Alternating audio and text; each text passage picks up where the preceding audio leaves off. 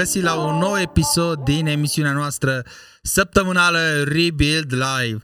Și dacă nu mă înșel, suntem la episodul cu numărul 12, ceea ce înseamnă că suntem la jumătatea acestui proiect. Așadar, a trecut jumătate din Rebuild și pe această cale aș vrea să vă invit să ne lăsați niște comentarii, niște review-uri, niște plângeri, niște încurajări, ceva să vedem cum ne-am descurcat în aceste două episoade.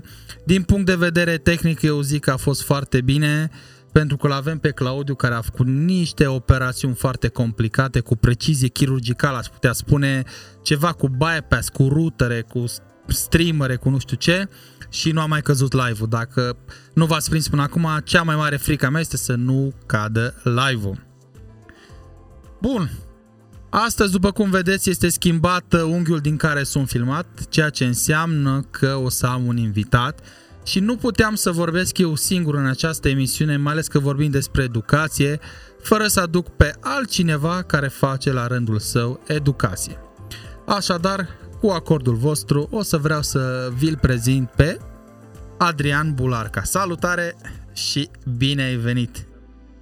Ce faci? Cum, te, cum ești? Foarte bine, un pic obosită. Un pic obosită, am tot văzut pe Instagram la tine acolo că ai fost plecat și ai făcut tot felul de traininguri. Corect, am uh, fost plecat o lună de zile în uh, Dubai, în Emirate. Am făcut acolo traininguri împreună cu Silvia Constantin de la First School. Am făcut niște traininguri SCA, Ok. uh, Specialty Coffee Association și am petrecut o perioadă destul de lungă în Dubai și Abu Dhabi, în cele două orașe. A fost o cam turnă, m-am simțit. A okay. fost super interesant. O să vreau să ne povestești puțin mai încolo despre ce ai făcut acolo. Uh, vreau să informez pe cei care se uită la noi că emisiunea a rămas la fel, deci dacă nu aveți 18 ani, o să vă rugăm frumos să părăsiți incinta. După cum vedeți aici în stânga mea sus avem alcool, deci vom lucra și astăzi cu alcool și conform legii din România este interzis cu desăvârșire consumul și distribuția alcoolului persoanelor sub 18 ani. Mai departe vrem să le mulțumim celor de la Way Out și Drinkbox pentru că ei se ocupă de noi și se asigură că avem tot ceea ce ne trebuie pentru a se desfășura această emisiune și această săptămână cu numărul 4 este săptămâna Angostura care se va încheia astăzi, deci mai aveți o, încă o săptămână la dispoziție să vă puneți la punct cu tot ceea ce înseamnă House of Angostura. Nu uitați de campania noastră Pins for Beirut aici aceste pinuri mititele pe care le-am pus la vânzare la prețul de 50 de lei cu transport inclus oriunde în România, iar tot uh, profitul obținut de pe urma vânzării acestor pinuri va merge direct la barul Electric Bing Sat din uh, Beirut. Pe această cale, Adrian, vreau să-ți dăruiesc acest pin și să știi că nu ți-au banii pe el. Aș vrea doar să te rog să-l porți ori de câte ori ai ocazia pentru ca cei care se întâlnesc cu tine să te, și te întreabă ce cu el, să poți să le spui povestea acestui pin. Mulțumesc mult, Mihai, cu siguranță o să port și mai ales uh, apreciez foarte mult inițiativa pe care ai luat-o, mai ales că am și fost la barul acesta, la Electric Bing în Beirut, am exact. băut uh, cocktailele lor și Deci tu ai o experiență și mai apropiată de ei. Da, da. Și pe lângă asta și noi am avut o campanie, am început la fel o campanie să ajutăm o cafenea de pe aceea stradă cu Electric Bing. Acea stradă? Aceea stradă. Deci exact. Cortado e, o, aia, ce tare. Da. Poți să ne spui mai multe detalii pentru cei care nu cunosc campania voastră? Cu siguranță. Noi am avut o campanie, am început-o la începutul lunii trecute, s-a numit uh, Do Good with the Cortado. Motivul pentru care s-a numit așa este pentru că cafeneaua prietenilor mei din Beirut se numește Cortado Cortado este un preparat de cafea cu lapte. De obicei se servește într-un pahar de 4 ounți, jumate cafea, jumate lapte, cam așa merg grațiile unul la unul. Și uh, da, noi am făcut inițiativa asta, am zis, din toate cortadurile pe care le vindem, profitul să meargă uh, către ei, să ajutăm să-și refacă, să-și reclădească shop-ul, mai ales știind cât de dificil este în țară acolo să pui pe picioare un business de genul ăsta, am fost destul de implicat în dezvoltarea proiectului, am lucrat cu ei, am ajutat la traininguri, deci oarecum simt ca și când e locul meu. Sunt foarte atașat de locul acela. Și m-a durut foarte mult când am auzit ce s-a întâmplat Mă bucur foarte mult că în oraș am avut uh, această campanie și inițiativa a fost uh, primită cu brațele deschise și de ceilalți uh, parteneri. Celelalte, exact, parteneri și celelalte cafenele din oraș de specialitate care au preluat și inițiativa și au făcut la fel. Și chiar le mulțumesc tuturor care au susținut această campanie foarte mult. Și noi am văzut uh, faptul că v-ați aliat cumva toate aceste cafenele da. de specialitate și m-a bucurat foarte mult că în sfârșit facem și noi front comun pentru ceva, luptăm toți pentru aceeași cauză și sperăm același lucru se întâmple și cu uh, aceste pinuri pentru că cei din Beirut chiar au mare nevoie de noi. Uite, chiar o să rog pe Claudiu să ne arate poza cu acea campanie de strângere de fonduri pe care o vizităm săptămânal și dacă vă uitați acolo în dreapta jos, de 10 zile nu a mai donat nimeni, ceea ce este păcat pentru ei, pentru că mai am nevoie de atât de puțin cât 8280 de euro dacă am calculat bine și dacă stau bine la capitolul matematică. Deci, oricât se aveți acolo un euro, 2, 5, nu trebuie să fie sute de euro, că asta sunt foarte mulți care se sperie pe chestia asta. Trebuie să fie acolo o sumă mică, decentă, pe care îți permiți să o pui deoparte, pentru că sunt, pentru unii chiar face diferența și aici, cum ați auzit și de la Adrian, el chiar a fost acolo, iar cafeneaua la care el a făcut campanie și face în continuare este pe acea stradă, deci we are in this together, cum s-ar spune. Bun, cred că n-am uitat nimic din partea de intro. Și astăzi avem un subiect delicat, un subiect uh, plictisitor pentru majoritatea dintre noi, partea de educație, că înseamnă că trebuie să învățăm, să ne educăm. Și noi nu mai avem timp pentru că trăim într-o vreme în care cifrele dictează totul, să avem multe views, uh, like-uri, reacții și așa mai departe, dar nu uitați că puteți să aveți și cifre mici care să fie bune, de exemplu, puteți să impactați viața cuiva, o singură persoană în fiecare zi și ați rezolvat treaba cu cifrele. Mi-am dat seama în toată epopeea aceasta din luna House of Angostura că am vorbit despre romuri, despre bitere, despre amaro, dar nu am vorbit despre rom perse și anume cum se produce acest rom. Așa că o să rog pe Claudiu să ne afișeze un video în care o să aflăm așa fo- foarte pe scurt din ce este făcut romul și cum se face el. I'm Maggie Campbell, and I'm the head distiller and vice president at Privateer Rum. I'm here to talk about rum today, which is my ultimate passion. Rum is always distilled from sugar cane, never from the sugar beet. Sugar cane can come in either crystallized form, fresh pressed juice, or molasses. Molasses is definitely the most popular style of sugar used for making rum distillate. Rum is definitely thought to originate throughout the Caribbean, although there are definitely traditions of distilling cane all across the globe. Within the Caribbean, you have different islands that were settled by different countries. In France, for example, they learned to develop sugar from the beet. So the cane made in the Caribbean actually stayed there, whereas a lot of the British islands where they relied on that sugar to be sent back, you're finding the leftover process from sugar, molasses, to be used for a lot of those styles of rum. All these sugars are then mixed with warm water and yeast is introduced to start the fermentation. Um, this is then called the wash. The wash, once done fermenting, is totally dry. There's no sugar left, and in fact, it can be quite tangy and sour, and it's usually about 8% alcohol. Then it's distilled, um, and the first distillation is often known as low wines. And then the second distillation can either be done in a column still or a pot still. A pot still will give you round, supple flavors and less purity, but more flavor throughout distillation. A column still will give you a lot more forward and direct flavor and give you more purity, but less intensity of flavor. In rum distillation, oftentimes you'll find that distillers distill on both types of stills to get a variety of these levels of intensity of flavor. Then, as these spirits age, they'll go through and they'll taste these different batches from different stills and marry those different characters together. This gives you a whole range of complexity throughout the distillation and barrel selection process. Rum can be clear in the bottle and actually have been aged in barrel. Oftentimes, if a rum is clear, say a Puerto Rican style rum, that has been aged, it's been aged in barrel to soften and mellow some of the more aggressive characteristics. and then it's charcoal filtered to remove that color but still retain all the elegance it got from barrel aging.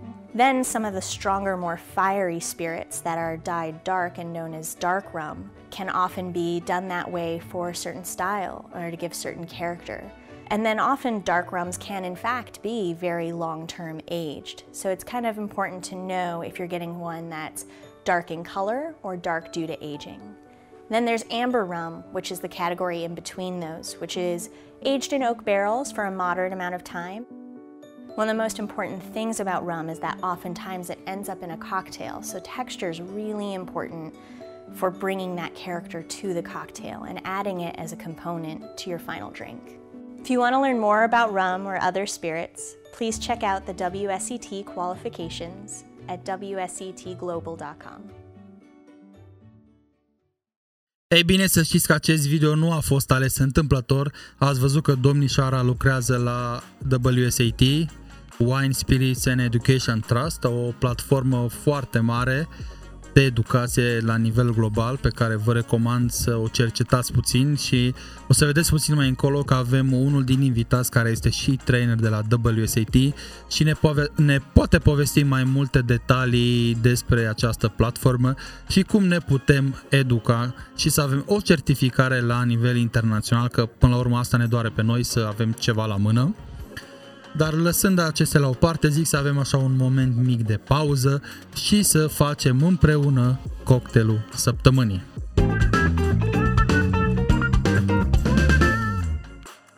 Bun, astăzi o să facem o variantă foarte, foarte simplă. După cum bine știți, în fiecare emisiune propunem o băutură mixată care să poată fi reprodusă ușor de către oricine și după cum vedeți o să fac doar eu și cu Adriana să, să facem băutura. Claud, pentru Claudiu nu voi face pentru că, ghiciți ce? Claudiu și-a făcut singur băutura mai devreme deci dacă el a putut să-și facă băutura și a arătat foarte, foarte bine, o să o vedeți pe Insta Story mai târziu, înseamnă că oricine poate să construiască această băutură. Așadar, o să facem uh, un uh, rum old fashion și o să pornim prima oară cu acest zahăr. Avem aici, uite, o să întorc puțin această cupă. Avem zahăr brun din 300 de zahăr nerafinat, care o să aducă un touch așa foarte, foarte interesant băuturii și o să punem cam uh, un bar spun fiecare. Uh, această băutură este o băutură care este cumva așa time consuming, dar noi nu ne grăbim nicăieri și o să o facem exact cum se face ca la carte. O să punem acum niște bitere, avem angostura bitters, clasicul și angostura orange, o să punem fiecare câte două deșuri, punem amândoi acestea și după aceea facem schimb de sticluțe. Stai să-ți dau și uite așa. Poftim. Mulțumesc, mulțumesc. Îți place rom, Adrian? Foarte mult. Înseamnă că te-am merit foarte, foarte bine. Da, am găsit acasă cu această băutură. Cu această băutură. Da. Mai departe o să avem nevoie de un mix splash de apă minerală. Puțin de tot. Îți dau și ție. Mulțumesc. Așa. Și acum cu o lingură de bar o să amestecăm foarte, foarte bine tot conținut.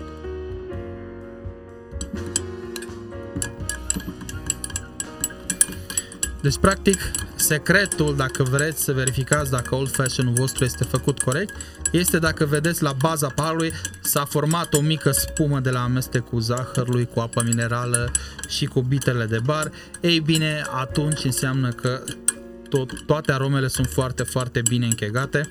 Ia chiar să adulmecăm puțin paharul. E, altă treabă. Altă treabă. Bun.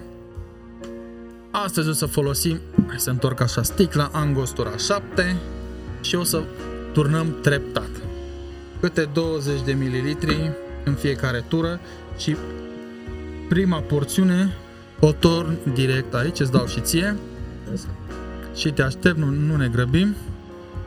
Practic vreau ca aromul să se integreze foarte, foarte bine cu celelalte arome și începem să amestecăm ușor și avem aici romul cu zahărul brun, cu apa minerală și cu biterele aromatizante. În timp ce noi amestecăm aici, îi salutăm pe toți cei care au intrat pe live, Mădălina Ganea, Mafteana Maria,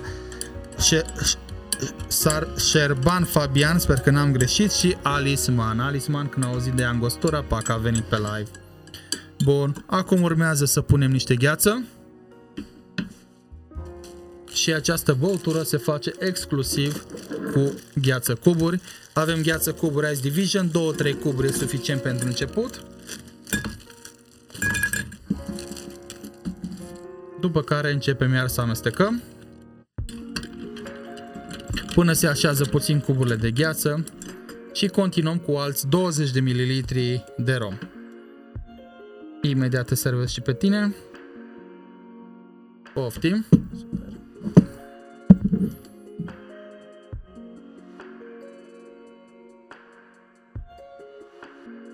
Exact. Bun. Și acum haideți să mai amestecăm. Da, este un cocktail care durează puțin mai mult. Dacă vreți să simplificați pașii, puteți să folosiți uh, sirop de zahăr de la Monin, dar e, dar fiind o băutură clasică și cumva emblematică, o să mergem pe varianta puțin mai îndelungată. Mai punem niște gheață.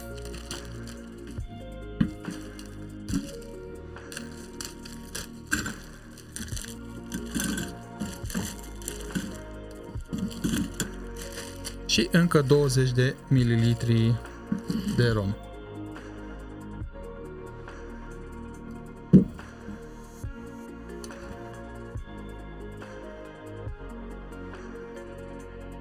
Exact. Și acum amestecăm iarăși. Stai că te aștept. Okay.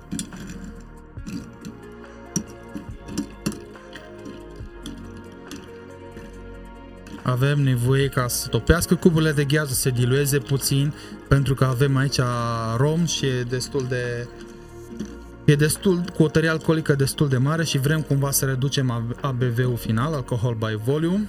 Și acum la final o să mai punem niște gheață. Mai e la tine acolo, mai e, da? Gheață până sus, nu există băutură cu două cuburi de gheață.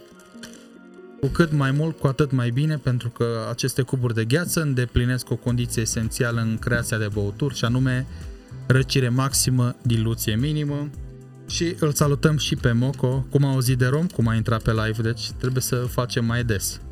Și ultimul stir pentru această băutură, cât să atingă lichidul cuburile ce le-am pus ultima dată și este gata. La decor avem simplu, uite o să te rog să iei o coajă de portocală. O să iau și una.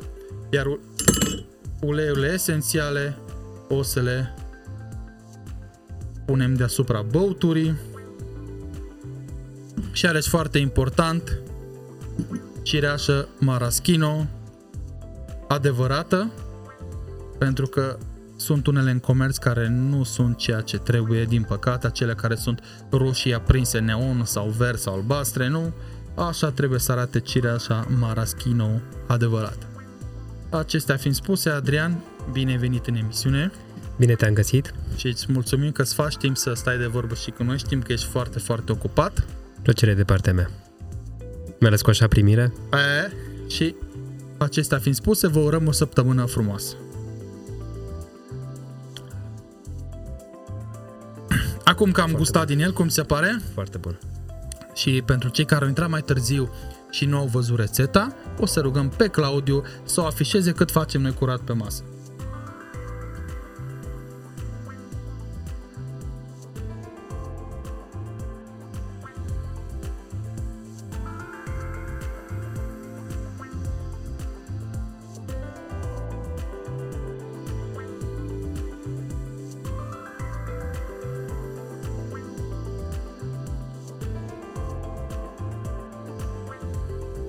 Și ca prin minune ce era pe masă a dispărut.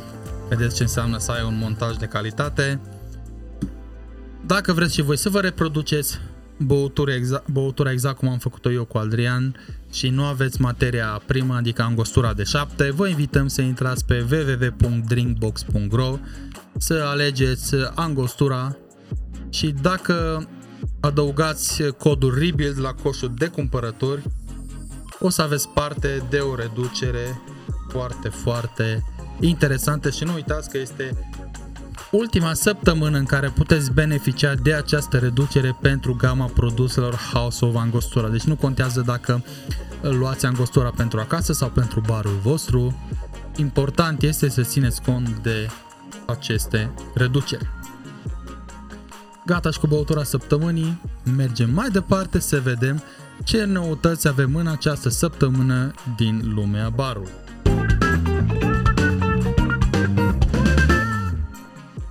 Pentru cei care au fost mai activi pe partea de social media, uite, îl salutăm și pe Șerban Vali, care a zis că, uite, mișto început de săptămână, da, așa ne-ar plăcea să începem de fiecare dată, dar de fapt de 12 ediții noi cam așa începem emisiunea cu câte un drink. Și domnul Șerban Vali exact la fix ne-a scris pentru că s-a gândit el cumva că o să vorbim de el, pentru că prima știre vine din România și anume s-a lansat platforma online Ospitalierii. Nu știu dacă ați văzut-o, eu am văzut-o exact de când s-a publicat și am stat uh, foarte atent la ceea ce se întâmplă acolo, am stat cu ochii pe ei și am luat legătura cu Șerban și ne-a spus așa și o să citez.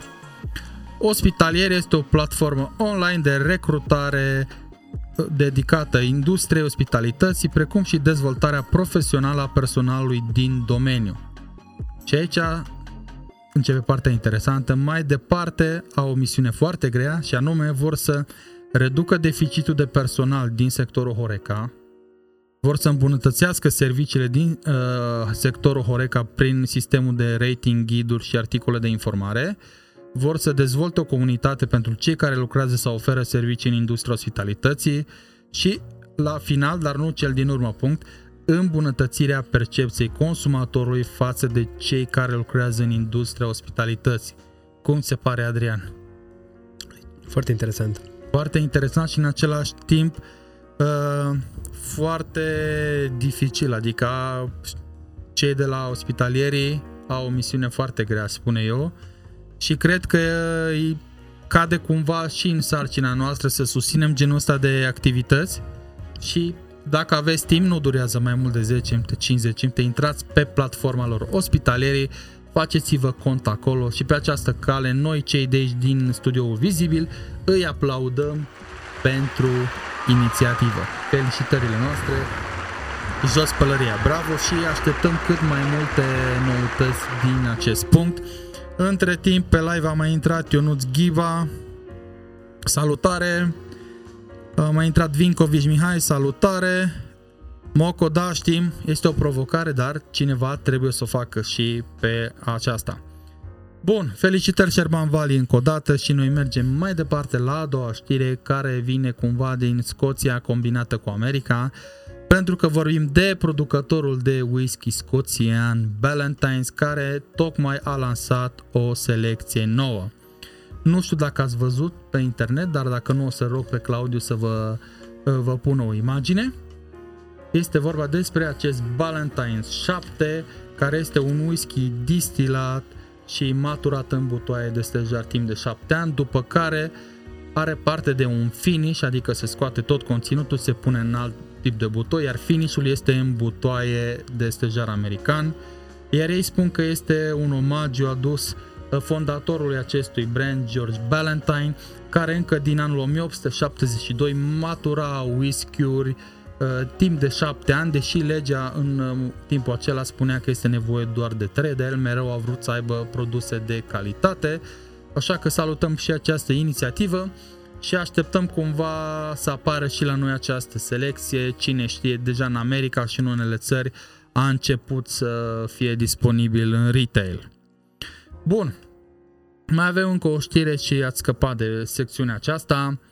Și venim cu iarăși cu un record mondial în ceea ce înseamnă lumea berii. Și avem aici după 10 ani de lupte între două, doi mari producători de bere, s-au gândit să se alieze și să facă front comun pentru a produce cea mai alcoolizată bere din lume și are o alcoolemie de... Cât credeți? 57,8% ABV. Și acum întrebarea este, uite, chiar Claudiu o să ne arate, vedeți ce, aceste două, disti, uh, nu distilerii, distilerii altceva, aceste două companii, Brewers, Brewdog și stai să aici, că aici stai, trebuie să mă uit și pe foaie. Este Schorschbrau. Da? După 10 ani de lupte în continuu pentru supremația deținută de fiecare în parte pentru cea mai alcoolizată bere, au zis că este mai fain să fie prieten și să construiască acest produs și au construit această bere numită Strength in Numbers, care costă numai 28 de lire bucata. Cum ajunge o bere la, la alcoolemia asta, știi? Adri? Nu, chiar vrem să întreb cum e da. posibil. Pentru că asta o să, toată lumea o să întrebe. Noi știm că berile au o alcoolemie destul de redusă. E bine, este un proces care se numește icebox. Okay. Adică se îngheață produsul pentru a crește concentrația alcoolică. Seamnă cumva, dacă vrei, rușii pe vremuri făceau uh, vodcă în genul acesta. Și făcând acest proces de mai multe ori reușesc să-i crească această alcoolemie care o bere așa te cam ia de cap, nu știu. N-am da. băut niciodată atât de tare, deci va trebui să vedem. Dar dacă vreți voi să consumați, puteți să le găsiți pe brewdog.com. Acestea au fost știrile pentru această săptămână. Nu uitați, dacă aveți știri interesante sau lucruri care sunt neobișnuite, trimiteți-le la noi. Chiar astăzi am primit o știre, dar din păcate, Albert, n-am putut să o dăm pentru că n-am mai putut să o includem în montaj, pentru că toate materialele trebuie predate la o anumită oră, pentru ca al nostru coleg Claudiu, maestru de la butoane, să le integreze cum trebuie, așa că o să o difuzăm data viitoare. Sper să nu uit. Bun, Hai să mergem mai departe și la partea plictisitoare și să vedem ce ne rezervă tema emisiunii. Educație. Crezi că avem nevoie de educație, Adrian? Cu siguranță. Cu siguranță? Cu siguranță, da. Dar ce facem noi cu această educație? Pentru ce e bună, din punctul tău de vedere? Um, cred că e foarte importantă ca să ne dezvoltăm ca și profesioniști, în primul rând și ca să putem să oferim ceea ce oferim deja mult mai bine. Și asta nu înseamnă neapărat că de fiecare dată trebuie să mergi să faci cursuri sau să cheltui bani în direcția asta, dar poți să faci și chestii tu singur, să te duci singur pe tot felul de discipline, nu neapărat numai în ceea ce faci. În general, okay. e bine să faci, să încerci să te dezvolți pe, și pe plan profesional. Uite, uh, personal, pardon, nu numai Uite, profesional. mă bucur că ai dus în vedere și partea asta de bani, pentru că majoritatea se sperie și, domne, trebuie să cheltuiesc. Și uitați că prima soluție vi oferim imediat. Claudiu o să vă pună un video în câteva secunde despre cineva care face training-uri în România de, cred că, 3 ani de zile, în mod gratuit. Vedeți că nu costă nimic educația și este mai aproape de noi decât am crede. Ne arăți, Claudiu, video?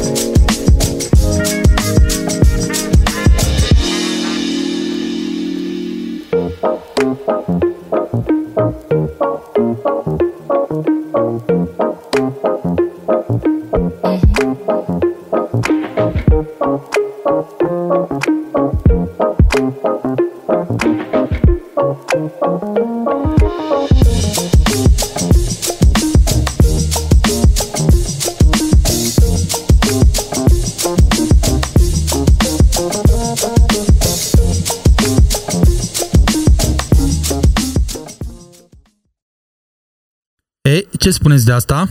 Deci dacă vreodată simțiți că bateți pasul pe loc, poate ar fi bine să luați legătura și cu ei să vedeți ce puteți face și ce programe au. Dacă nu mă înșel la o platformă online unde vă puteți face cont lejer și acolo puteți să descoperiți o grămadă de traininguri online. Acestea fiind spuse, eu zic să trecem la partea de convorbiri și deja uite o să sun primul invitat, să vedem dacă ne răspunde pentru că ne-a spus că este la o degustare de vinuri, deci și Și ce vreau să vă spun, este în bartending, dacă nu mă înșel asta o să clarific cu el, din 99 sau din 97, da? Deci vorbim de sper să calculez bine, 30 de ani, nu? Do- nu, 20 și ceva de ani, da? Este în bartending și zice, uite, mă duc la o degustare de vinuri să văd care-i treaba, deci încă se informează după atâta timp. Hai să vedem dacă vă dați seama, el este din București, sper, sau și-a făcut mutația acolo de ceva timp, și pe vremea când eu am început în această industrie, el livra traininguri pentru barman, am participat la competiții, după care s-a retras ușor și a ocupat poziția de manager la o binecunoscută școală de barman din România, una dintre cele mai vechi care încă mai activează, slavă cerului. Dragi colegi, stăm de vorbă cu Bogdan Nicolae. Salut Bogdan! Ciao Mihai, salut, salut! Ce faci? Da, uite, mă retrag acum de la, dintr-o vizită din asta cu colegii pe la Crame, prin dealul mare, uh, și mă duc înspre București. Dar eram nerăbdător să mă suni. Păi te-am sunat exact cu precizie elvețiană.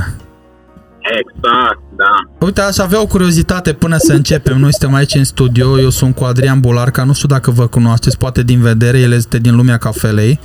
Și avem și noi o curiozitate, după 20 de ani și ceva, 20 și ceva de ani de bartending, nu te-ai săturat să te mai duci să mai înveți, să mai degusti și alte treburi? Uh, băi, nu, că asta îmi dă energia de zi cu zi.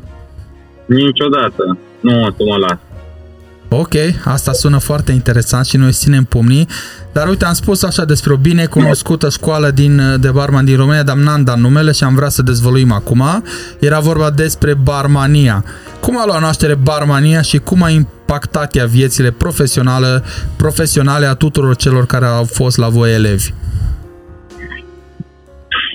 Uh, long story, Mihai. Da, uh, dacă pe scurt. Să zic așa, proiectul Barmania a venit cumva natural și mai ales pe, pe fondul pasiunii pentru bartending într-o perioadă de aur, dacă pot să zic așa. Flerul era cumva atunci în vârf de piramidă. Uh, o atracție care a contribuit la atragerea multor tineri în zona de bar. Erau evenimente, atunci erau concursuri. Pot să zic că a fost decada de pionierat a bartendingului modern românesc, știi? Ok. Și eu și Mihai veneam atunci după experiențe comune de, nu știu, 5-6 ani prin Mondis, eram câștigător de competiții, de mitologie, de flair. Vorbim de Mihai Panfil, da? Da, da, da, sigur că da. Ok. Aveam proiecte individuale, am fost eu personal, am fost ambasador Finascol, după aia am fost trainer ESP pentru Diageo, care a fost, uh, nu știu câți dintre cei care ascultă au prins programul ăsta, dar ăsta a fost programul de bază pentru ori clasul de astăzi. Știi? Și vorbesc de perioada din anii 2004-2006, nu știu, am călătorit mult, atunci am trăinuit uh, sute de barmani și pe fondul ăsta cumva dorința și pasiunea noastră a făcut să ne unim forțele cu scopul clar. Am avut un scop foarte clar încă de atunci, dezvoltarea bartendingului din România și din 2007 facem fără încetare lucrul ăsta cu energie și pasiune și îmi dă energie foarte multă sau uh, trăiesc un sentiment plăcut uh, frecvent. Cred că în orice bar din București, și o spun cu, cu modestie, uh, în, or, în orice bar din București sau în orice oraș din țară există barman care au trecut pe la cursurile noastre și asta este evaluarea cea mai bună, să zic, a obiectivului pe care ni l-am stabilit noi atunci la început, 2006-2007, obiectivul Barmania, dezvoltarea bartendingului din România. Și m- mă bucură mai mult decât, mai mult decât asta că majoritatea celor care au lucrat cu noi, care ne- ne-au fost colegi, dețin sau conduc afaceri din Horeca, baruri, cafenele, și asta e tot o confirmare pentru noi că reușim să facem ce ne-am uh, propus. Okay. Cam așa pot să zic a luat naștere Barmania. Așa pe scurt, da. Da, exact. Auzi, exact. dar în toate călătoriile tale, pe la Brașov, nu dai ca să ne spui pe lung povestea Barmania? Uh, Mihai, știi că vin pe, vin pe la Brașov și vin foarte des, sunt legat uh, și emoțional de Brașov lăsând la o parte că e, din, uh, e parte din Transilvania, să zic din Ardeal și eu sunt din Ardealul extrem din satul mare, însă soția mea e din Brașov și vin frecvent acolo la... Vin frecvent în Brașov și cu cea mai mare plăcere uh, voi răspunde pozitiv când o să mă o să-mi solicit prezența. Ok, uite, te salută Eduard Florin Mocondureanu, care zice că nici nu știa de meseria asta în acea perioadă în care tu vorbeai. El era fotbalist în vremea aceea. Când Ceau, tu... Moco! uite, Ceau, mă bucur să Uite, poți să ne mai spui o chestie? Noi am adunat niște întrebări așa pentru că am făcut un mic brainstorming să vedem care ar fi mhm. cele mai des întâlnite întrebări și situații din lumea noastră din punctul de vedere al educației. Și uite, aș vrea mhm. să vorbim puțin de cărți. Mulți spun că bartending nu se învață din cărți. Tu ce părere ai? Sunt utile la ceva cărțile de bar? uh, Mihai, nicio meserie care necesită atribuții practice nu se poate învăța exclusiv din cărți. Asta e clar. Bartending-ul cred că este înainte de toate înseamnă ospitalitate, iar în viziunea mea ospitalitatea e legată de atitudine, de comunicare și empatie. Uh, iar toate acestea sunt direct proporționale cu starea de spirit și cu fericirea ta a celui care oferă, cu încrederea în tine și cunoștințele pe care le ai. Și de aici vine și succesul și așa mai, uh, și așa mai departe uh, exclusiv studiu, fără practică, să zic, la firul ierbii, nu e viabil din punctul meu de vedere. Dar nu este viabil, na. Bartending înseamnă emoție, înseamnă pasiune, bucuria de a oferi, creativitate și experiențe repetate. Uh, experiențe repetate acolo, în spatele barului. Cărțile, da, sunt o bază și o sursă continuă de inspirație, însă pentru reprezentația pe care o susțin în bar 3, 4, 5 zile pe săptămână, unde de fapt înveți și unde cultivi uh, această meserie. Deci răspunsul meu pe scurt este exclusiv uh, nu, nu se poate să înveți doar din cărți, pentru că ce trăiești acolo, emoțiile pe care le trăiești în bar, uh, nu pot fi scrise în cărți și nu poți să te pui tu în locul celui care le-a scris. Ok, uh, cât ai fost tu pe drum, probabil n-ai văzut. Noi am pus aici un video făcut de o domnișoară care era global trainer la WSAT și le-am promis mm-hmm. oamenilor că o să le zic și despre, adică o să le zic, o să le zică cineva despre lucrul acesta. Și vreau să bifăm un pic și subiectul acesta, că tu ești și trainer WSAT și ce ne poți spune despre acest program din România și ce efect va avea asupra celor care vin la voi pentru această acreditare? Mă bucur că mă întreb de asta, chiar, chiar mă bucur. Uh, Wine and Spirit Education Trust, într-o traducere, sau, sau să zic traducerea acestei abrevieri, e un organism de calificare, or, este în primul rând o organizație caritabilă și asta e foarte important, înregistrată și e dedicată dezvoltării, livrării calificărilor, cursurilor pentru vinuri și băuturi spiritoase încă din 1969 în Marea Britanie.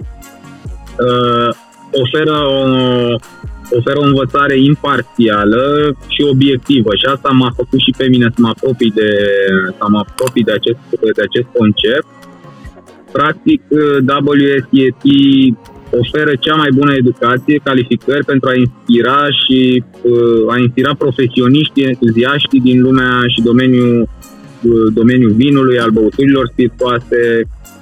Sunt recunoscute la nivel mondial ca standard internațional în uh, cunoașterea vinului, în cunoașterea băuturilor, se, se adresează atât profesioniștilor cât și, cât și celor care, care sunt pasionați de asta. Iar dacă mă întreb despre, despre România, acest program educațional a fost adus de Asociația Wine in Business, o asociație din statul mare. Eu fiind din, eu fiind din statul mare, cumva sunt conectat cu, sunt conectat cu ei și cu atât mai mult. În urmă cu vreo 6-7 ani, Uh, eu sunt uh, acreditat să livrez modulele de spirit, care în ultimii doi ani au început să capete conturi și printre participanți am avut în special uh, barman experimentați, echipe de vânzări care vând băuturi alcoolice, middle sau high management din companii mari care produc sau comercializează băuturi. Și important până la urmă sau ce e diferit la aceste programe este clar obiectivitatea britanică respectiv sunt de așa natură concepute aceste, aceste module de curs că reușesc să redea în termeni simpli și foarte ușor de înțeles proprietățile, de exemplu, nu știu, ale romului, ale whisky-ului sau ale ginului, pe înțelesul fiecăruia. Reușești să înțelegi lichidul din pahar ă, prin cunoașterea materiei prime, a procesului de fermentare, distilare și mai ales ce se întâmplă după distilare, când cele mai multe schimbări, dacă vorbim de, de distilate, atunci se întâmplă.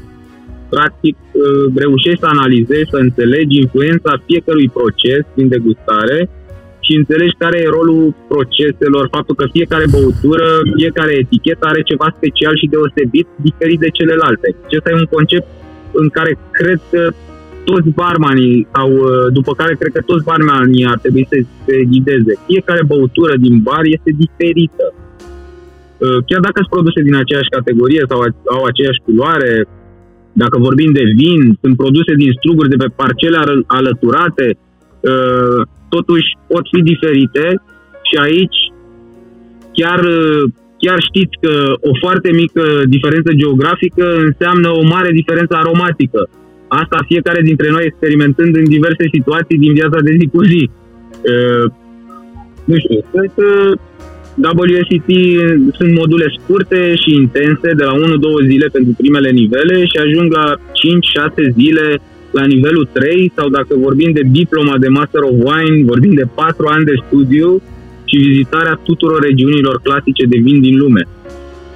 Adică uh, eu știu cât de surprins am fost eu după ce am participat la nivelul 1 de spiritoase, având, cred și consideram eu un nivel ridicat de cunoștințe anterioare și experiențe, însă WSCT a reușit să-mi clarifice și să mă facă să înțeleg logic foarte multe lucruri legate de distilare, de blending, de gustare, de balansul corect al unui cocktail. Uh, nu știu, Mihai, din ce țin minte, tu ai participat la una din primele mele sesiuni de nivelul 1. Da, da, da, am fost uh, acolo. Cum ți s-a părut ție? Eu am fost impresionat și n-am vrut să zic eu nimic ca să nu cumva să par părtinitor la experiență, de aceea am zis să explici uh-huh. tu ce și cum, dar uh, cum am spus și în acel video mai devreme, recomand tuturor care cred că știu ceva, că așa, exact cum ai zis tu, așa am, zi, am venit și eu, de aveam, nu știu, vreo 8 ani de bartending, plimbat prin țări, prin Cuba, prin astea, citit cărți de gustat și mi-am dat seama că trebuie să exact. mă întorc la origine, cum ar veni. Exact, asta a fost și sentimentul meu. Asta a fost și sentimentul meu și de asta recomand cursurile astea cu căldură și obiectiv 100%. Nu vrem să te mai ținem, că știm că ești destul de ocupat. Uite, am mai avea o întrebare pentru tine, iar cei care vă uitați la noi, dacă aveți vreo întrebare pentru Bogdan, acum ar fi momentul să o adresați și aș vrea să te întreb următorul lucru. Voi la Barmania sunteți un caz fericit în care voi stabiliți programa pentru cei care vor o calificare, dar sunt foarte multe școli de bar din țară făcute doar pentru profit și hârtie, diplome. Cum am putea să ne ferim de ele pentru a nu avea pe viitor o generație nouă de barmani mediocri? Hmm. Uh, băi, răspunderi oricând cu plăcere, nu sunt atât de ocupat și pentru, pentru scopul ăsta de, care ține de dezvoltarea bartendingului sunt disponibili 100% pentru oricine. Și ca să-ți răspund la asta, uh, deși cumva e previzibil răspunsul, având în vedere relatarea anterioară legată de pasiune, de dorința de a dezvolta bartending din România și nu numai, ideea e că și noi ne supunem unui standard ocupațional întocmit cu ceva ani în urmă și a cărui îmbunătățire și a, uh, a cărui îmbunătățire și actualizare lucrăm. Însă este foarte importantă participarea cât mai multor furnizori de formare profesională uh, alături de noi. Această actualizare se realizează prin, prin comitetul sectorial din turism. Nu știu cât știu de existența acestui comitet sectorial. Eu sunt membru al acestui comitet sectorial în calitate de expert sectorial de prin 2017 și fac ce simt că am, am de făcut pentru a ridica acest standard de calitate. Uh, dar standardul ocupațional actual nu limitează cu nimic livrarea unor cursuri de calitate și care să ofere diversitate de experiențe. ori alinierea metodelor de predare la zi, la secolul 21, ori a bazelor didactice, a sărilor de curs, a echipamentelor, atâta timp cât e acoperită obiectiv tematica cursului, competențele dobândite de participanți sunt cele care, care contează. Practic, fiecare furnizor de formare poate evolua ori stagna conform propriei viziuni. Despre asta este vorba. Pentru noi, însă, pentru Barmania, singura evaluare după care ne ghidăm e evaluarea pe care oaspeții o fac la adresa celor care au trecut prin băncile și barurile școlii Barmania. Diploma este o consecință a muncii, a implicării și responsabilității fiecăruia că că se poate da o valoare materială unei hârtii este în primul rând dovada că sunt de ajuns de mulți manageri din Horeca și aici probabil se poate extinde și în alte domenii uh, care au ca reper în evaluarea unor candidați uh, numai această hârtie. Și de aici începe totul, dacă înțelegi ce vreau să zic. Da. Uh, hârtia contează, are valoare, există cumpărători, deci există și se înmulțesc și vânzătorii cine câștigă și cine pierde, cred că nici nu merită să pierdem noi timp analizând, fiindcă nu vom câștiga nimic. Uh, și aș încheia cu o recomandare. În întrebare ziceai cum ne putem feri de aceste tipografii de diplome sau, mă rog, școli. Da. Uh, însă cred că nu vom reuși dacă ne propunem asta. Însă, ce putem să reușim dacă ne vom dori să găsim acele școli care ne oferă profesionalism, ne oferă calitate, ne alocăm timp și resurse să devenim mai buni, să ne dezvoltăm și să credem în proiectul nostru, acela de a deveni cei mai buni bani care putem să fim. Deci cred că mai bine de atât nici nu puteai să o închei. Puterea da, e la noi, cum s-ar spune. Exact, exact. Este singurul lucru pe care am vrut să-l spun și concluzia mea, uh, de fapt, uh, concluzia asta este. De noi depinde totul și suntem singuri în măsură să, să ne schimbăm uh, destinul sau să alegem, practic, școala la care vrem să urmăm cursurile. Bogdan, îți mulțumim foarte mult! Și eu vă mulțumesc. Și vă mulțumesc foarte spor în continuare acolo, la tot ceea ce faceți și te așteptăm la Brașov. O să vin cu, o să vin cu mare plăcere, Mihai. Oricând, te salut, Salutare. îi salut pe toți. Mulțumesc tare mult, uh, mulțumesc tare mult de, de atenție. Mulțumim și noi, salut, salut, săptămână faină, papa! Pa. La fel, seară bună, succes, ceau, ceau! Ei, Adrian, ce zici așa ca o mică radiografie, ce părere ai despre ceea ce a spus Bogdan? Au a punctat bine foarte multe lucruri și sunt multe lucruri care le văd valide și în lumea mea, adică și în lumea cafelei, la fel, aceleași chestii se aplică foarte, foarte Aceleași ușor. principii, a? Aceleași principii, da. Dar mi-a plăcut acolo la final. Bine, am aici am concluzionat eu, dar tot cam acolo s-a dus că puterea este la noi și exact. cam noi ar trebui să ne informăm despre școli, cursuri și așa mai departe și să nu mergem poate unde este cel mai ieftin și îți dă diploma cel mai repede. Chiar am avut o situație acum în ultima mea călătorie. am avut un caz în care acum un an de zile cineva în Emirate făcea diplomesca false. Aoleu. Da, un caz destul de mare. Și uh, oamenii veneau, plăteau și primeau un certificat fals cu care se duceau să se angajeze și ei de fapt nu știau nimic, adică ei nu erau la nivelul diplomelor pe care le purtau. Iar când uh, angajatorii vreau să verifice pentru că diplomele SCA au un QR, au niște chestii care să-ți indice dacă certificatul e adevărat sau nu. Uh-huh. Au văzut că ajung într-un punct mort și nu codul chiar nu mergea, ăștia nu știau să facă nimic, era un pic în aer treaba și interesant e că omul care făcea chestiile astea s-a prezentat chiar la unul dintre cursurile pe care îl făceam. Ne-a contactat și a vrut să vină. Aoleu, aoleu. Da, a fost o situație un pic aiurea. Of, asta e, mi se Dar, pare uh, destul de grav. E ceva grav, că au fost foarte mulți oameni, vreo 20 ceva de oameni care au, s-au prezentat cu certificat genul ăsta, care au pierdut foarte mulți bani. Mm, îmi dau seama că le-a luat și bani și... cumva să Deci nu știu, vreo câteva sute de euro pe o foaia 4, nu? Da. Auci. Vreo 500 mai exact. 500, a? Da. Bun, între timp pe live noi am mai avut niște oameni ceea ceva mișcare, Vincovici Mihai, salutare, Florin Crăciun și am avut-o și pe Diana Hârjou, dacă nu mă înșel, și mă miram, eu zic, cum să intre Diana pe live-ul nostru, dar mi-am dat seama că ea este în strânsă legătură cu următorul invitat, cu care o să stăm de vorbă și ca să ajungem la el va trebui să mergem până în Africa de Sud, dar nu vă faceți probleme, el deloc este din Brașov, și este la fel un tip foarte pasionat. Pun pariu că nu o să ghiciți despre cine este vorba, de aceea o să vă zic aici câteva chestii până o să ne răspundă el la telefon. El a avut poziția de, de trainer la una dintre cele... Nu, pardon, a fost uh, președintele elevilor la una dintre cele mai prestigioase academii de educație uh, din uh, România. Am, și tu ai un punct în comun cu el, că și tu ai fost acolo. Unde? La AHA. Ah, exact. Ok.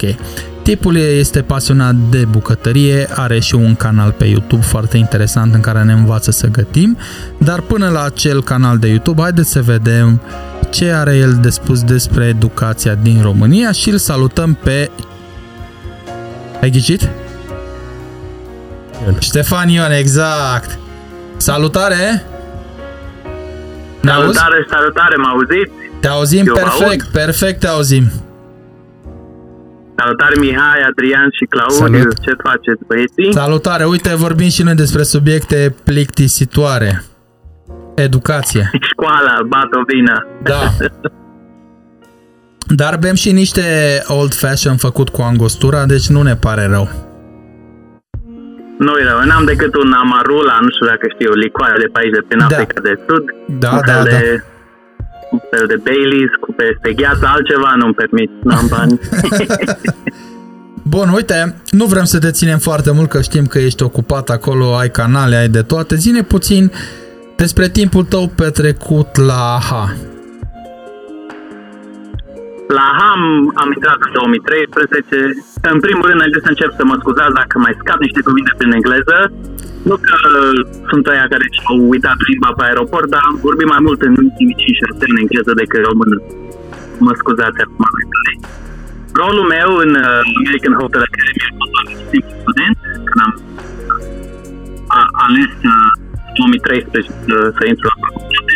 Stai puțin că te, te auzi cumva difuz. Uh, unde să stea Claudiu? Mai aproape de router și să nu... Mai aproape de router și să nu îndepărtezi telefonul de la gură.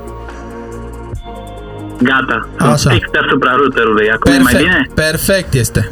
Poți să reiei, te rog? ok. Gata, sigur, sigur, sigur. Deci, uh, la AHA am intrat în 2013 și rolul meu a fost efectiv doar de un simplu student, iar mai târziu, în anul 2, am fost ales ca președintele studenților și m-am implicat mult mai mult în toate evenimentele academice, lucrând mai ales cu șef Cezar Munteanu, care în vremea era lectorul pe culine. De ce crezi tu că ar trebui cineva să se înscrie la această academie? Ce ar avea de câștigat? Ok, deci ce urmează să zic acum e strict, strict experiența mea și respect opinii mele, deci nu sunt uh, paid uh, advertising. Exact, exact. Asta deci, și vrem. Efectiv, dacă stăm să ne gândim, din punct de vedere al locației în Brașov, eu fiind din Brașov, automat n-a trebuit să plec sau să plătesc chirie. Și mai ales m-a interesat că eram parteneria cu Manchester Metropolitan University din UK. Iar diploma finală pentru programul de BA și de master este oferită de cei de la Manchester, să zicem la preț de România. Deci să zic, ăla a fost primul, primul punct care pe mine m-a, m-a afectat, m-a, m-a făcut să, să vin la această academie. Apoi când am, când am intrat, am văzut că programul e un pic structurat diferit. Eu am făcut și 2 ani de inginerie la Transilvania. Pot să zic un pic diferit față de ce era acolo. Lectorii noștri sunt profesioniști din domeniu care au exersat mult în profesia lor de exemplu, studenții de la H au datoria să le facă viața lectorilor un calvar, pentru că ei trebuie să pună o grămadă de întrebări și să conteste cunoștințele de ce anumite se fac într-un anume fel. Astfel încerc să creezi acest critical thinking care te ajută să iei decizii mai târziu și să asumi responsabilitate. Și punctul final, pentru întrebarea ta, ar fi internship-urile, automat. Din momentul în care te înscrii la Academie și până termini anul 3, când ieși de acolo, ai efectiv minim 16 luni de experiență deja. Poți să intri pe orice fel de post grade. Și în plus poți să mergi în USA pentru un an, unde poți să strângi niște bani, faci relații, cunoștințe și cunoști diferite culturi. Cam asta ar fi okay. in a nutshell. Dacă nu mă înșel și sper că am înțeles bine, dintre 2014 și 2015 ai fost președintele elevilor și întrebarea mea ar fi cum de ai fost tu ales și cum vezi noile generații de oameni care au sălvit cursurile de la AHA, printre care te numeri și tu. Ok. Când am intrat pe lista pentru președinte la AHA, habar n-aveam ce înseamnă sau ce mă aștepta efectiv m-am gândit eu fix când a început anul 2 să încerc și altceva nou. Fac o mică pauză, mă mai auziți bine? Că vă aud da. un pic așa cu... Da, da. Ok, da bine. Bine că voi mă auziți, da bun. Mă oprești când nu mă mai auziți, bine? Da, da, da. Ok. Deci rolul președintelui studenților este să facă legătura, într-un mod mai direct și mai profesionist, dintre student și lector. Orice fel de doleanță, cerere, comunicare, tu ești pe partea socială, tu să organizezi evenimente, de marketing, evenimente academiei și, de ce nu, suport moral pentru studenți și așa mai departe. Acum, dacă stau și mă gândesc și reflect la ce a fost în trecut, a fost probabil cea mai bună poziție sau slujbă pe care am avut-o vreodată, deși n-a fost plătită. Mi-a plăcut să am echipa mea, să dezvolt o organigramă, să rezolv probleme, să creăm revista școli, să motivez studenți tot timpul am avut gândirea asta, să, să cer mai mult de la lector, să oferi mai mult, să fii proactiv și nu reactiv. Noile generații care vin acum, din, cred că vin foarte tare din urmă, pot să zic că sunt mai buni decât noi într-un fel, au, de ce, ei au trecut prin experiența noastră și ne-am pus lucrurile mai bune și pe care le-am și schimbat, plus că Academia asta face tot posibil să crească în continuu acolo sunt niște oameni minunați și dacă nu i-ați cunoscut încă pe doamna Seria, domnul Ștefan, domnul Sebastian, Ana, Anca, au avut o viziune sau aplicat-o. Cei din generația nouă, mie îmi par mai însetat și poate, poate că sunt mai organizați decât noi și au obiectivele mai bine setate. În această cale le urez numai bine. Uite, eu aș vrea să-ți fac o mărturisire. Pentru că eu în tot Așa. timpul ăsta, văzând ac- activitatea ta în cadrul Academiei, eu am crezut că tu ești trainer acolo. Deci că... că a făcut atât de multe că eram în fiecare eveniment. Exact, exact, exact. Uite, ne salută și Diana Hârjău, nu știu dacă o cunoști. Da, cred că o știu pe, pe tipă, da. Parcă, parcă de undeva o știi, nu? ori. Domnule, de undeva o știu, da. O singură întrebare mai am pentru tine care nu are legătură cu AHA, pentru că în, mi-am adus aminte că okay. am mai avut un interviu cu cineva de la AHA în podcast și l-avem și pe Adrian cu care am vorbit despre AHA, dar era, vreau, eram curios despre canalul acesta uh, Truly Cooking, pentru că am văzut că în perioada de lockdown ai dat drumul la acest canal de cooking care mie chiar mi-a plăcut și mi, mi s-a părut super da. uh, explicat super bine, adică chiar și eu, care n-am nicio legătură cu o bucătărie, chiar și am înțeles. Cum, cum uh, ai dat drumul la canalul ăsta? Care a fost motivul și ce planuri ai legate de el? Deci de când a început nebunia asta, mai să zic din martie, aici cel puțin din Cape Town, în Africa de Sud. Din păcate atunci hotelul Loren, nevastă mea, s-a închis și a rămas fără job, iar eu efectiv n-am mai putut să-mi fac datoriile, că eu lucram ca prevecep la uh, Consulatul României, plus evenimente private, consultanță, eu mergeam și la piață, de exemplu, vindeam produse românești, tot, ca să fac un pic de marketing pentru România. Totul s-a închis de la, să zic că eram ocupat 110% la zero și nu m-am așteptat, automat nu cred că nimeni s-a așteptat. Eu fiind imigrant aici n-am avut niciun fel de suport și ăștia abia acum au dat drumul încet, încet, dar daunele au fost prea mari să mai pot recupera. Și am zis că decât să stăm să ne plângem de milă, împreună cu Loren, mai învățăm câte ceva. Așa că m-am apucat de video editing și video shooting, în timp ce Loren a început niște cursuri online de food photography și editare video. Foto, scuze pe Udemy, Coursera și YouTube. Nene, YouTube găsești ce vrei tu. Doar că pe restul, de exemplu, unde plătești, să zic, un pic 5 euro sau așa, e un pic mai structurat și aia m-a ajutat măcar la început, știi? Și am zis, dacă tot nu putem să lucrăm fizic, ne mutăm pe online, că am văzut că ăsta e trendul. Sus ce e pe online nu prea o să moară niciodată. Corect, Acum că corect. am cam stagnat, m-am, m-am, m-am cam demoralizat, sincer, când am văzut cum ne treaba cu algoritmul YouTube, Instagram, și cât de mult timp necesită platformele astea. primul lucru pe care l-am învățat este să nu mă uit la ce fac, fac alții, dar din păcate, efectiv, tot ce făceam în fiecare zi era să văd ce fac alții și m-am cam demon, m-am cam... Adică pentru mine, nu știu, mi se pare trist când apare câte unul sau una, habar n-au despre ce vorbesc și arată o bucățică de piele sau ceva și vezi că au mii și mii de followers și vizualize. și dar tu știi ce muncă e în spate acolo, să faci editare, să faci foto, să, inclusiv ce faceți voi acum. Îmi dau seama că e mult de muncă să te sincronizezi cu invitații și așa mai departe. Este. Să nu zic că prostii, mă rog. Este. Și un pic, nu știu dacă tu poate nu te simți așa, eu m-am simțit un pic demoralizat. Dar o să vin tare din urmă și când ajung acasă încep iarăși. Vrei să zic un secret acum la încheiere? Da. La partea asta cu demoralizatul, pentru că și noi am avut aceste momente, că na, noi facem de luni de zile cel puțin două videouri pe da. săptămână și tot așa, cifrele nu sunt care ar trebui sau nu care, nu care ar trebui, uh, că sunt cele care trebuie, nu sunt cele pe care le doresc uh, agențiile de marketing Corect. de la branduri și așa. Dar Corect. într-un video pe YouTube la cineva care are un canal de cooking, la un preparat, spune așa, Uh, slow and steady wins the race. Îți aduci cumva aminte să, să fi zis tu așa ceva într-un da, video? Da, da. Exact, da, da. de când m-am uitat la video ăla, de atunci mi-am schimbat cu totul filozofia, mergem pe termen lung, slow and steady wins the race și cu asta basta. Foarte bine, da, corect, corect. Aia da, e, da, abia aștept să vă văd, să vin și să vă văd și să bem ceva împreună și să o vorbim. O bere artizanală, să o să punem la rece. Vă rog frumos. Îți mulțumim foarte mult, domnule, și te așteptăm să vii acasă, să veniți acasă amândoi, fără probleme lacte, pașapoarte, vize și așa mai departe. Cu mare plăcere. Mulțumesc mult că m-ați avut ca invitat și sănătate vă urez. Aveți Sa- grijă de voi pe acolo. Mulțumim, salutare, salut, salut, papa. No, salutare, papa. Ce ziceți, domnul Adrian? Că tu ai fost la... Aha, ce, ce zici de ce a zis Ștefan? Ești de acord cu el, nu ești de acord? Are da. microfonul pornit? Acum este pornit. Deci ce părere ai? De sunt, sunt de, de acord cu ce, cu ce a spus Ștefan.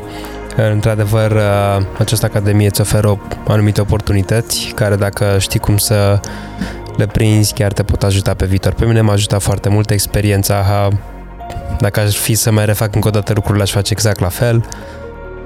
Da, uite, ce concluzie trag eu după aceste două discuții este următoarea, că oriunde te duce trebuie să vrei, trebuie să vrei da. tu să faci. Adică și dacă te duci la H și nu vrei să faci nimica, nu o să faci nimica, chiar dacă Corect. e AHA. Deci cumva tot de noi ține. Salutăm pe Chiș Sabo Sabolci, îmi cer scuze, Sabolci. Claudiu Sabolci, bine și Ionela Focan, salutare și noi rămânem cu ultimul invitat, dar nu cel din urmă, Adrian, aici în studio. După cum vedeți, este un pic obosit și aș vrea să te întreb că ai venit din Dubai, ne zici la începutul lună de zile și ai început să ne zici că ai făcut traininguri acolo. Da, am uh, făcut traininguri în Dubai și în uh, Abu Dhabi. Uh, sunt trainer și în Dubai, doar că E o piață destul de mare și există loc și iar lumea caută tot timpul și altceva decât e pe piață. Ceva din afară. Ceva din afară. Uite, asta vreau să te întreb. Eu dacă aș vrea să încep să profesez în industria asta, cafele, și aș vrea să o duc la un nivel profi, cam de unde ar trebui să încep? Uh, în primul rând trebuie să te întreb dacă e ceea ce vrei să faci, dacă ești convins de chestia asta. Cred că multă lume începe să in- și intră în industrie fără să înțeleagă prea multe despre dorința lor, dacă vor să facă chestia asta sau e chiar doar așa o chestie de o vară, de un an, de doi sau doar la nivel de a face prepara cafea acasă, depinde la ce nivel vrei să o duci. Lumea trebuie să știe de la bun început când vine și face un training sau investește timp în a învăța cafea scopul pentru care o face. Ok, deci Iarăși la noi e puterea. Numai la noi e puterea. Numai la noi e puterea. Numai puterea. Ok, deci uh, și de ce te-am întrebat, pentru că am văzut și în lumea barului la mine e la fel, vin, fac și după o perioadă se lasă, știi? Și eu unul sunt cam zgârcit când vine vorba de timp și așa, nu știu, îmi pare, nu-mi place să irosesc timpul. Deci cum, cum ar, hai să mă gândesc așa din punctul meu de vedere, cum ne-am putea da seama dacă ne place partea asta de cafea? Că sunt unii care sunt atrași doar de la teart, știi? și după aia când vine vorba de chestii mai așa, ne dăm la o parte. Să încercăm o perioadă de timp sau cum, cum ai făcut tu, de exemplu? Pe scurt, că avem un podcast de două ore pe care îl puteți urmări pe canalul nostru de YouTube. da, uh, la mine a fost strict chestia de am încercat cafea de specialitate odată, mi-a plăcut și mi-a răsturnat oarecum lumea. Mi-am dat seama foarte rapid că vreau să fiu, să fac parte din industria asta. Asta a fost la mine, asta a fost experiența mea. Acum nu mă aștept la fiecare să aibă aceeași chestie. Poate multor le... Bine, eram și într-o perioadă în care căutam ceva nou. Eram într-o perioadă în care nu mă simțeam confortabil cu ce făceam și nu-mi plăcea ce făceam și atunci eram foarte deschis la un nou. Iar chestia asta de cafea de specialitate a venit mănușă la momentul potrivit, la locul potrivit. Și aici o să rămâi. Da, cu siguranță. Adică nu, nu, nu mai mă pot imagina făcând altceva. Pentru mine e... Am ajuns în nivelul în care eu pot să trăiesc și pot să mențin familia și tot ceea ce fac din chestia asta, nu știu de ce aș mai da înapoi sau să fac altceva. Ok, bun. Uh, hai să ne întoarcem puțin la educație. Uh, cum ne putem înscrie la cursurile tale și ce primim acolo și nu diplomă? Păi, în primul rând, oricând lumea se poate înscrie, poate să ia legătura cu mine direct, ori pe Instagram, ori să vină la noi la cafenea la Habitat. Toată lumea e bine primit oricând. Noi nu oferim neapărat numai educație plătită, adică nu să nu înțeleagă lumea că trebuie să vină și să își ia un curs. Dacă vrei și ai doar câteva curiozități, poți să vii oricând, noi suntem deschiși și împărtășim oricând, doar trebuie să vii să întrebi. Ok. E foarte simplu. Ehm, dacă vrei și ai nevoie ehm, de cursuri în mai departe și vrei să duci chestia asta la, nu știu, la nivel de profesie sau de hobby, atunci ne putem uita și să găsim exact ce ai nevoie tu. Nu are rost să te bagă niște cursuri de care nu-ți folosesc doar ca să ai o diplomă. Ok, deci practic te uiți un pic la om și vezi exact cam care sunt nevoile lui. Depinde, el trebuie să comunice ce vrea să facă. Și eu, eu bineînțeles, pot să-l îndrum dacă are sens sau nu are sens. Uite, asta mi se pare foarte, foarte bună chestia asta. Să zici de la început, bă, uite, poate ar trebui să te mai gândești puțin da. decât să-i bagi între ghilimele pe gât materie și diplome și cursuri și după aia omul să zică după șase luni, bă, mie nu-mi place. Pentru că după aia și eu îmi fac rău mie, adică încerc cu cineva care poate nu e pregătit sau nu vrea sau nu are direcție și atunci îmi pierd și eu timpul făcând ceva, el nici nu învață, pierde și bani și după aia tot reputația mea e la mijloc, că uite la ia bani. Adică suntem într-o industrie în care chiar încercăm să fim cât mai real și cât mai transparenți posibil, că despre asta este vorba. Așa ar trebui dacă, cel puțin. Eu asta încerc să fac, eu asta vreau să fac, asta fac. Da, și te felicităm pe calea aceasta. Uite, aș mai avea o întrebare aici pe final, dar să nu fost că noi mai avem un pic de treabă aici. Ce modificări majore ai sesizat în privința celor care prepară cafea în spatele barului și aici vorbesc de România, da? Uh, mie se pare că avem un nivel destul de ridicat în, la nivel de Europa. Mie se pare că suntem chiar o piață foarte mișto de cafea, care într-adevăr e în curs de dezvoltare și urmează să se dezvolte pe, în următorii ani. E interesant că tot mai multe cafenele de specialitate își fac apariția pe piață și asta e un lucru care mă bucură foarte mult. Uh, în curând vor apărea și mai mulți oameni care o să prăjească și așa mai departe. Deci simt că pe viitor piața asta se va dezvolta super mult și lumea începe să devină din ce în ce mai uh, prezentă și cât mai uh, uh, cunoscătoare în domeniu și asta mă bucură foarte mult. Uh, cred că și cei care fac cafea ar trebui să fie un pic mai permisivi cu oamenii de la chiar început să nu mai fie atât de răi când lumea își pune ba zahăr, ba un alta. Trebuie mm-hmm. să mhm. înțeleagă că fiecare poate să aleagă cum își bea băutura și puțin mai, mai friendly, mai open. Cool, cred că este perfect uh, încheierea și în același timp noi am și vorbit puțin înainte să începem emisiunea cât timp ai fost tu plecat o lună Știi cum e când pisica nu e acasă, în Brașov s-au mai deschis încă două cafenele de specialitate. Da. Dacă facem, nu știu, ne întoarcem în timp cu 3-4 ani, suntem departe. Da. Și mi se pare că e și pe panta ascendent așa.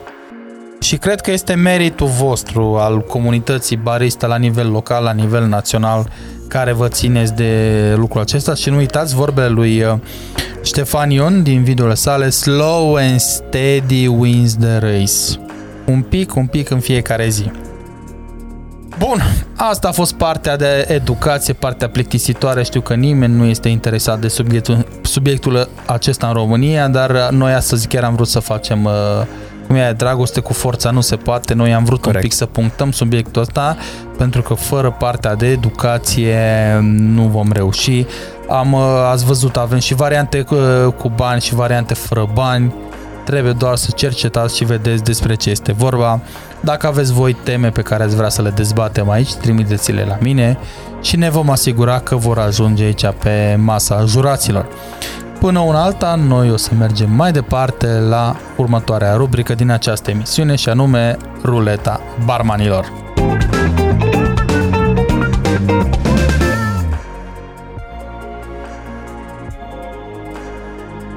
Trebuia uh, un alt video pus cu ruleta barmanilor, dar nu este nicio problemă. Acesta este un video mai, mai vechi acolo, uh, un mic hiccup, dacă vreți, din punct de vedere tehnic. Uh, cred că nu am făcut foarte bine că i-am dat loc la audio un angostura old fashioned înainte de emisie, dar uite o să-i mai dăm o șansă să, să pună virgula care trebuie.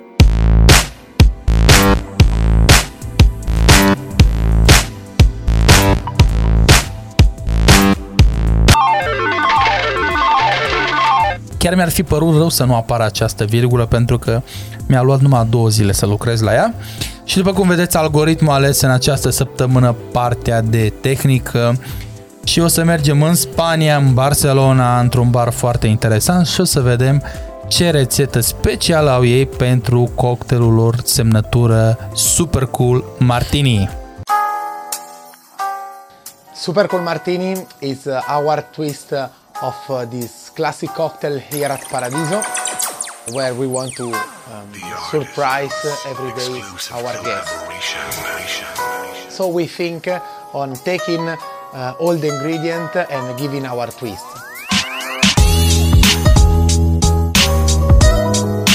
First of all, uh, with the, dry vermouth, we're using the mancino secco and uh, we macerate with the mustard seeds, introducing this very deep uh, flavor. In the second part, we distill in uh, Beefeater 24 with the fresh uh, fennel and oregano. So we introduce in uh, very fresh uh, aromas. While distilling, we divide uh, the alcohol from the water. So we having a very intense uh, product in the end. And then the third part, very important for dry martini, is the dilution of the water. We thinking to add it by in a new way. We using this special fridge, then is uh, maintaining liquid the water, but mine degrees. So we introducing the water, and while he's touching some crystallized ice, he's doing this uh, wow factor of the ice tower in front of the guest. The last but not least, we're introducing grapefruit zest, then is matching the aroma of the mustard, of the fennel, and the oregano.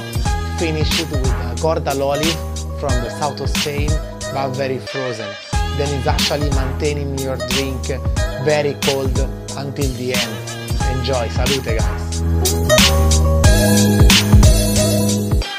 Ei, ce părere ai, Adrian? Mare fel, da? Chiar am avut ocazia și am, bău, am băut live această băutură făcută chiar de Giacomo și nu este foarte complicat, n-ai nevoie decât vreo 2-3 ingrediente și vreo 20.000 de euro. Pentru că tot secretul e în frigiderul acela micuț pe care l-ai văzut acolo și el numai la 8.000 de euro plus aparatul de distilat. Dar ca să-ți faci o idee, uh, și barmanii pot fi foarte inventivi. Când a luat aparatul, a negociat cu firma aceea din Japonia și l-a plătit în rate și el vinde vreo 20 de, nu, 50 de cocktailuri pe zi cu 20 de euro bucata. Oh, wow. Deci este și cerere pentru așa ceva. Bun, o să vedem săptămâna viitoare ce o să ne ofere algoritmul, iar noi mergem la ultima rubrică din această săptămână, videourile săptămânii.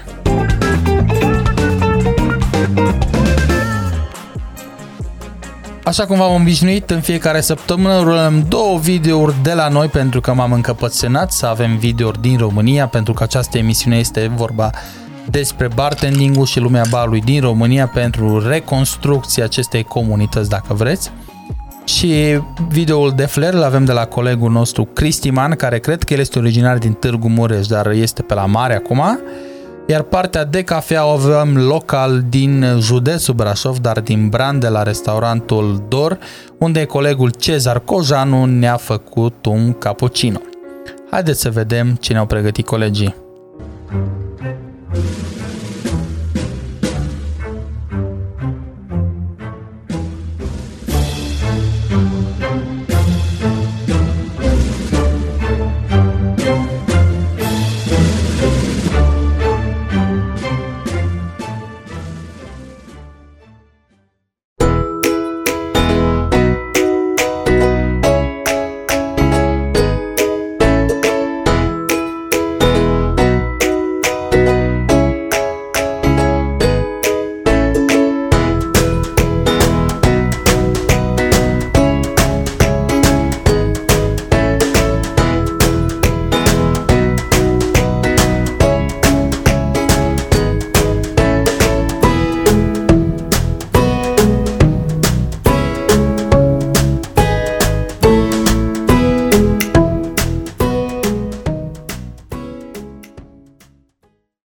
Mulțumim frumos pentru videouri și uite asta vreau să mă întorc înapoi la o întrebare pe care ți-am adresat-o mai devreme. Ce modificări majore ai sesizat în privința celor care prepară cafea în spatele barului? Ei bine, acum câțiva ani intru în restaurant cum este Doru, care nu este cafea de specialitate, foarte rar primeai o cafea în genul acesta, deci cred că și aici s-a făcut un pas foarte, foarte mare. Într-adevăr, mai este nevoie de lucru, dar eu zic că suntem uh, acolo unde trebuie.